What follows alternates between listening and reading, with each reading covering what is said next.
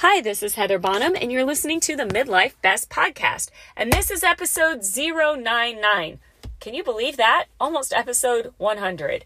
Well, today on episode 99, I'm going to talk about the book club a little bit, give you some wrap up with that, and talk about the podcast episodes that are moving forward and just give you a little bit of an update, a preview, and let you know where things are going. I would love to hear from you. So I always like to remind you that the easiest way to contact me is by email, and that's heather at midlifebest.com. So I am done with the book club for now. Doesn't mean the book club is not coming back, but Last week, we wrapped up How to Win Friends and Influence People by Dale Carnegie. It was a great book. I spent a few months doing that book club. I am leaving all of the archived material up on the Midlife Best Facebook page as well as the YouTube channel.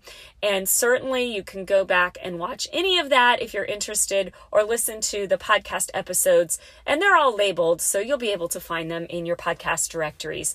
And then if you really want to go back, to the first installment, that was The Big Leap by Gay Hendricks. Also, a really excellent book. And that was starting in the summer of 2019. So, I covered two great books. I really enjoyed doing that, but it does take a significant amount of time. And right now, with my teaching schedule and everything else going on, I just don't have time.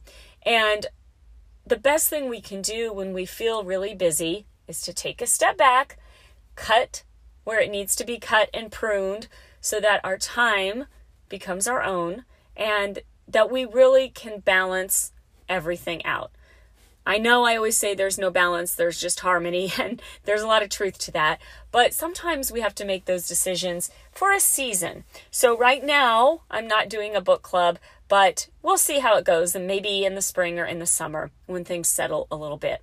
So, those were great books, and highly, highly, I recommend that you read those books if you still haven't, um, or if you missed anything, go back and catch up. So, podcast wise, I do want to talk about a lot of different things going forward, and I love your feedback to let me know what you want to hear and what you want to talk about and listen to in the podcast. I would like to take some time to talk about health and wellness not from an expert standpoint. I'm certainly no expert. I don't have any medical background. I'm a mom, I'm a wife, I'm a teacher. Uh, but I, as a teacher, deal with all the germs of all the students all day long. And so I certainly have what works for me and I know how I get through cold and flu season. And yes, I know people are very worried about all the other viruses out there, this new virus, the coronavirus. Um, we can't go around being afraid, but we do have to be practical and prepared as much as possible. So there is a balance. And if you're interested in that, please email me, let me know, and I'll put a show together. Other things we're going to be talking about, uh, really going back to the focus of Midlife Best. What is your next big thing? Is it going back to school? Is it a business um, that you want to start or changing careers or getting into the art, the music, the writing, those creative pursuits that you haven't been giving enough of your time and energy to? That's really the foundation of Midlife Best, and we'll be spending some time talking about those things. Now, for today's episode, I'm re sharing some things that I've shared here in bits and pieces here and there on the podcast, but never really put together in one podcast. And that is the art and science of turning down job offers. Why I have done this many times, why you should turn down job offers if and if there's a lot of ifs, but if it's not the right offer and if you have better options. And that sometimes it's all about the money. It really is. And I'll say that again and I don't apologize for it because sometimes it's about the money. So, a little background because if you haven't listened to all the different past podcasts, you're not going to have put all these different pieces together. But Most of you know that I was a career changer. Most of you know that I've moved around and lived in different states. So I originally got a master's degree in family therapy, but I never got the state license to practice family therapy because we moved several times and states have different rules and it's a lot to get that license. And I just wasn't that interested in pursuing it. Later on, I worked as a case manager, which I loved, but I also went back to school and I got a master's in special education, and I am currently a teacher. But even within my teaching career, I've had multiple jobs in multiple school districts. And so I have a lot of experience, more than some people, with applying for jobs, having a good resume, doing interviews, dealing with job offers. And yes, I've turned more than a couple of job offers down in my life. And I wanted to talk about that today because it's not something I hear people talk about very much. People talk about getting the job as if getting an offer is the whole thing. And it's not. It just isn't, especially in today's climate. When you are looking around in your everyday shopping and the things that you do throughout the day, keep your eyes open. And you're going to notice that a lot of people are hiring.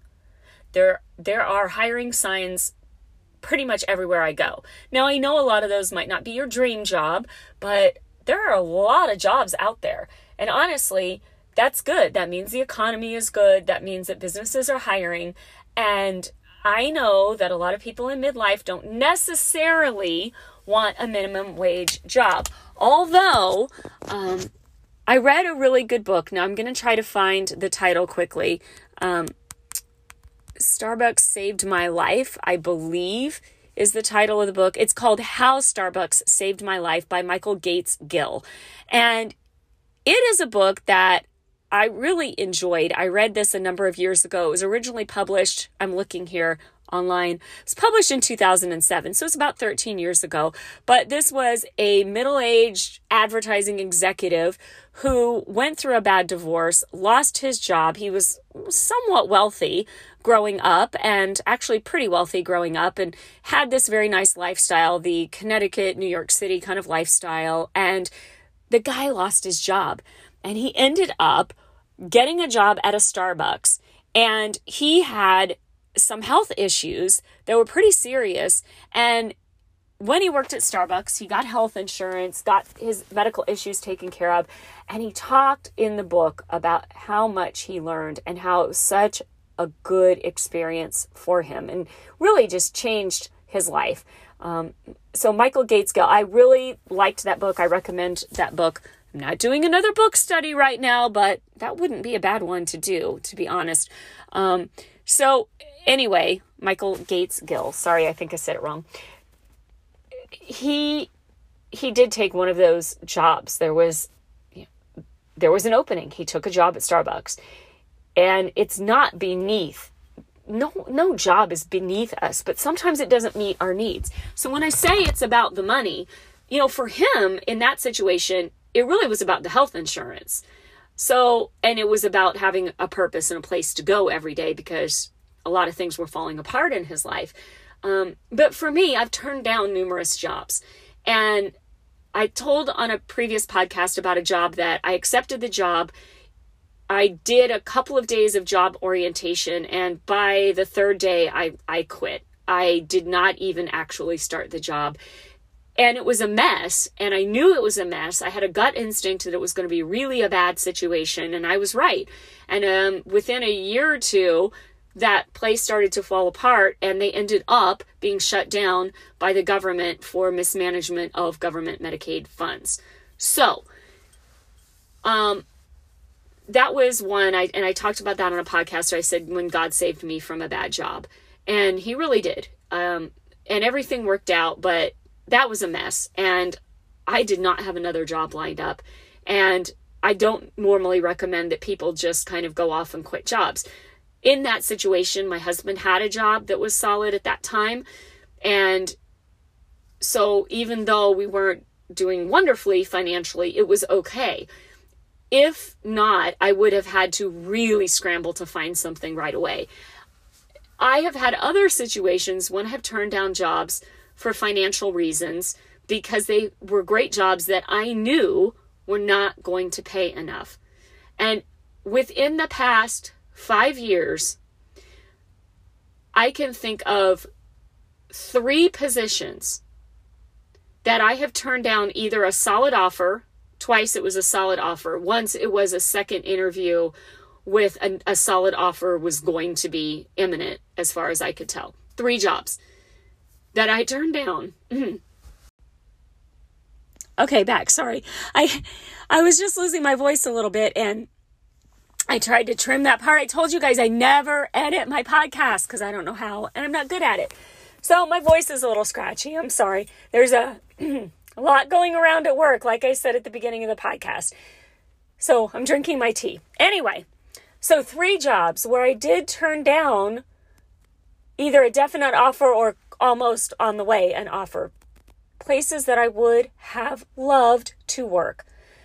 But I knew it would be resentment salary. And what I mean by that, I heard that when someone once was talking about a business. And if you charge resentment wages or resentment prices, it means that you'll do the job or you'll sell the product, but you'll resent it every time because you're not charging enough. And resentment wages to me means I would be frustrated and probably in another year or so, I'd be looking for another job because I would resent that paycheck. It would be too little and it wouldn't meet the needs of my family. Now, my family, my husband and I both work full time. He also has a business on the side, and I have my writing and my projects on the side. My side business does not make very much. But my full time job, my teaching position, has the best healthcare benefits, the best benefits, period. So we all rely on my benefits. My kids are all still young enough that they're on my insurance. And so that factors into me a lot when I'm looking for a job. But the salary still does factor in because it matters. And I am not going to be resentful of having a low salary when other places had a better salary. Now, these three particular offers, and that's all, like I said, been within the past five, maybe five or six years, um, were times when I was going to transition into another job or I was looking something for something closer to home or whatever that was. But they were all at schools that provided special education services that were not public schools, but they were publicly funded through government dollars, but their funding is different and they just pay tens of thousands of dollars less a year. And often the teacher work schedule is a lot more. And so I would love to work in those environments and maybe someday I will. But at that time, when I was looking and I was getting those offers, it wasn't enough. And I knew that it wouldn't be good for my family in the long run. So I knew that working in a public school setting was going to give me better benefits and a better salary and a better schedule, which all is better for my family. Um, so sorry about my voice, but we're going to muddle through. So, those three jobs. I also had a situation where when I was looking for teaching jobs at one point, I was looking it was public school. It was when i was looking down in the bronx. I ended up taking a position down in the bronx but i was looking at a, another position. Now let me say this. You may say well how, how, why are you getting all these interviews? When i would look for jobs i would put out a lot of applications. I would not sit back and put out one application and hope someone was going to call me. I was putting out a lot of applications. I was getting a lot of calls. I was getting a lot of interviews. And it's been that way for me multiple times throughout the years in different job settings. When I wanted jobs, I would get jobs and I would get offers and I would get interviews because I made sure my resume was excellent. I made sure I presented myself well online, but it's sometimes just a numbers game. If you want job interviews, you got to put out a lot of resumes. You got to target them. You've got to make yourself as professional as possible. And you go and you get those interviews. You do all the interviews. And, you know, it is sometimes you're going to interview. I would interview for things that I knew I was perfect for, and I'd never hear from them again. When I did the one job that I did take in the Bronx, I really didn't think he liked me that much when he interviewed me, but sure enough, he started calling my references and called me back within a day and made me an offer. But at that same time, I was also interviewing for other schools. So I interviewed for a school and I really liked this administrator. She was on her game. She was quality, and I could tell she was quality. But she was very honest when she called me back and she said she really liked me. We did well. Actually, it might have been an, e- an email. I can't remember if it was an email or an actual phone call after the interview. This has been a number of years, like I said, five, six years ago. Um, she said to me, Everything went great, but I need you to know that this position is not just a regular school day position. She was trying to be a very uh, community involved kind of school. It was a public school, but they did a lot of evenings, special programs, special activities, weekends, camping trips, trips with the students. She and she knew that I had a family. I had said something in the interview, I believe, and just maybe even offhanded. Now they don't, you know, usually they don't hold that against you. Um, you certainly in an interview don't have to say anything about whether you're married, not married, kids, no kid. You know, you don't have to say anything like that. And it's really none of their business. But I really appreciated her openness and her transparency because she said or emailed that she needed a teacher for this position who would be all in and be willing to work many more hours than the regular school schedule. Now, I would also like the position that I ended up taking, I would have been commuting. So that was three hours a day commute plus. And my kids at that time were, I'm going to say, upper middle uh, middle school to maybe lower high school age. So they all still were very busy at home. They needed a mom around. And I was very grateful that this administrator explained what she really needed because that wasn't me. And I said, "Thank you so much." And no, that that's not what I can give right now to your students. And I never felt guilty about that and I never regretted that decision because that wouldn't have been the right job. And I would have either resented all the work that I was doing because I would have been neglecting my family or I would have taken the position and then said, No, I can't do these things. And she would have resented me because she needed somebody to do these things. And that's totally fair of that administrator. That's the person she needed. She needed a teacher who could give that amount of time, and it wasn't me. That's just the truth. So that was another one. Then I once had a phone conversation, a very good phone conversation with an administrator from another special school. And special school teaching, let me say this, it really was in my heart and it really was something that I wanted to do, but I never could make it work. And as I said, maybe it will work one day, um, but it never did. So I had a conversation with an administrator who wanted to, to interview me, but she said, before you even come in, I really want to have a discussion with you. She said, I know you've been teaching in the public system. And she said, We can't pay anything close to what they pay. And I really need you to understand that before we even do an interview because there's really no point in doing the interview if the money is so low that you're not going to be interested in the end. So again, openness and transparency by somebody who was willing to be honest with me. And and that was that was helpful. Because the truth is, I couldn't take a pay cut of tens of thousands of dollars a year with children who need things and that I want to be able to do for them and give to them. And so this is now about five scenarios that I've given you, and these are all true. Six if you count the orientation one that I quit after a few days. These are all true scenarios. And these are all times when I said no, either no to an interview or no to an actual offer or whatever. And here's the thing I had options because I played that numbers game. And I believe that I played it pretty well because I would end up with good jobs. Now, I'm also a person who's pretty comfortable moving jobs and changing jobs and meeting new people.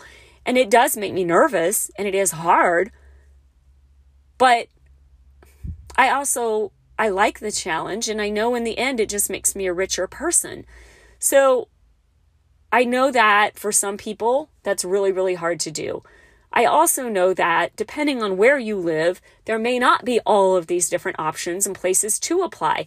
I grew up in a small town in central Kansas. I understand that. My situation, being 60 some miles outside of New York City, is very different than my situation would have been in central Kansas. But I would have been willing to commute probably more than a lot of other people would be willing and or able to do. And I know that. And I know that although my kids were still young enough that I wanted to be home a lot, my kids weren't tiny. So all we needed was a morning babysitter to put them on the bus for an hour a day. I did not require daycare. I did not require, uh, you know, a very high level of childcare. So I realize that I'm giving out these scenarios and that's just my own experience. It's not anyone else's experience. And I know that. But what I want you to take away from this is there might be something that applies to some of you who are thinking about changing jobs and thinking about how to get all these interviews and thinking about, well, what if it really is about the money and they don't offer me anywhere near enough? First of all, if you're getting the wrong kind of fish, you might be fishing in the wrong pond. And what I mean by that, if you know anything about fishing, and I don't know a whole lot, but I know a little, there are certain fish that live in certain ponds. And if you are fishing in the wrong pond, you're not going to get you're not going to get salmon fishing in a little pond because that's not where they live. You aren't going to get a job that pays a lot if you're looking at nonprofits that really don't pay anybody more than about minimum wage. It's just the way it is. Now, sometimes you can create a job for yourself, sometimes you can piece a couple of jobs together. I actually tried to do that. One of the positions that I turned down would have been great. It was working with high school students coming out of special education who wanted to go on to some type of college experience. And they were developing a program at a local community college, and it was going to be wonderful. It was a new program, and they were going to have a small cohort of students do a college experience and they would uh, get it funded in a special way so that these young people could have kind of a special ed college. Well, it was part time and it was very low wage. And I said, Well, I'm hoping that I can also pick up some teaching classes at the college. That way, I'll be able to balance out the pay. And they said, We're really sorry, but the college has a rule against that and you're not allowed to take multiple types of jobs at the college. Now, I thought, why on earth not? Time wise, it wouldn't conflict. Money wise, it would make it possible for me to basically put two part time jobs together to make myself a full time job. I thought it was a wonderful solution, and I honestly think their rule was really nonsensical. I, I it didn't I didn't see any logic in this rule, but that was their rule. So I had to turn it down. I would have loved the work, and I know that. I absolutely would have loved the work. But in the end, it wasn't right. You have to do what's right for you. But when I say it's all about the money, we know it's not all about the money. But sometimes your family needs things or you need things or or the health insurance is, is really important or the retirement most of the time you can figure it out and work a way around it. If it's a job you really want, and you really love, you'll figure something out. But sometimes the solutions are not really helpful solutions. And that's kind of what I ran into. And the solution would have been just working multiple jobs or um, doing something that, again, time wise was just so bad for my family or whatever it was. And so I've always tried to be thankful, to show appreciation, to not burn any bridges when I've turned positions down. But the truth is that it's not fair to another person, right? It's not fair to another employer if you take a position knowing that it's really not a good situation. And so I've tried to do things the right way. But remember, and I'm going to just repeat this again because it's important. Part of why I was able to do this is that usually I had other interviews and I had really good expectations of getting other offers. So I wasn't leaving myself in a, a, position of scrambling to try to find something or of having to take something that I really didn't want or really wasn't a good match. If I was going to do that, I would rather take a job where there's a super high turnover working at I, I don't know, um, working at the coffee place, working at the restaurant, whatever that is. And I haven't ever had to do that. But honestly, that would be better to me than taking a professional position, but knowing that it wasn't the right position and I didn't plan to stay. I don't want to be in that situation of taking a job that I don't want and resenting it or letting them down. And knowing that someone else probably really wanted that job and was probably a great match for that job and they didn't get it because I took it. So everything does work out. It really does. And a lot of prayer went into a lot of these job situations and decisions. Um, when when you can't see because you're in the middle of, of the forest, you're in the middle of that situation, you really can't see how it all lines up to work out. But afterwards, looking back with perspective, later I so often have been able to look back and just see how everything lined up and how the no's turned into the right decision and then opened doors for the yeses. If you don't know what to do, I say be active. Go out there and first of all get that resume good. Um, I Robin Ryan is the the lady who has a great resume book. Um, let me look that up for you because she's really helped. Her books uh, really helped with how to write a good resume and how to. Um, she has oh she has a ton of books actually. Winning cover letters, sixty seconds and you're hired. Winning resumes, soaring on your strengths. Yeah, uh, actually, she has a ton of books. I think I probably had winning cover letters and winning resumes way back when. They're going back 20 some years, those books. But that's helped me to learn how to write good resumes, good cover letters. And I say take action. Get a bunch of resumes out there, get a bunch of interviews, and then you can make your decisions. And if you need to take a step back, you need to take some time, you can also do that. It's never an emergency until it is, and it hardly ever is, honestly. Does that make sense? So, when I've been job hunting, even when I really didn't know how it was going to work out, at least I knew what to do. At least I knew what steps to take.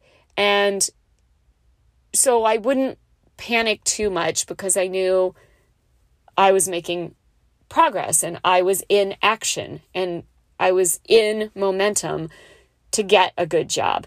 And so hopefully that's been helpful to someone. I felt like this was some message that I really needed to share because I guess I probably have more experience with this than a lot of people. Um, but it's it is just kind of the the way my life has worked out. So, living in several states, having different degrees, making a career change, having a commute, trying to lessen my commute, you know, all those things are the factors. It's not because it's not because I'm unhappy in every job that I'm ever in. It's really not. It's just I'm I want an, a better situation often, or we moved, or um, you know things changed in the job that I was in, and so I needed a, a shift. Sometimes it was outward circumstance circumstances. Sometimes it was internal circumstances.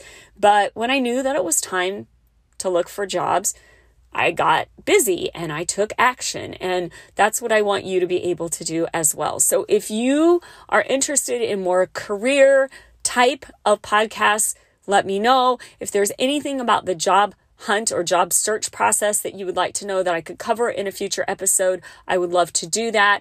And I have some resources. I can certainly point you to different books and things that I've read, websites, courses, whatever that is. I would love to help if any of you have questions on that because certainly in midlife, it's time. If you need that change or if you feel like um, you feel like something's coming around the bend and you just need to be ready, uh, I'll help you in any way that that I know to do. So Heather at midlifebest.com. I'd love to hear from you. And with that, I'm going to wrap up episode 99. And next week, we'll get to the big episode 100 and we'll keep moving along with the podcast. And, uh, and I, I hope that you're gaining value from it. So it's fun to be back doing the podcast and maybe I'll start missing the book club, but for now, this is good too.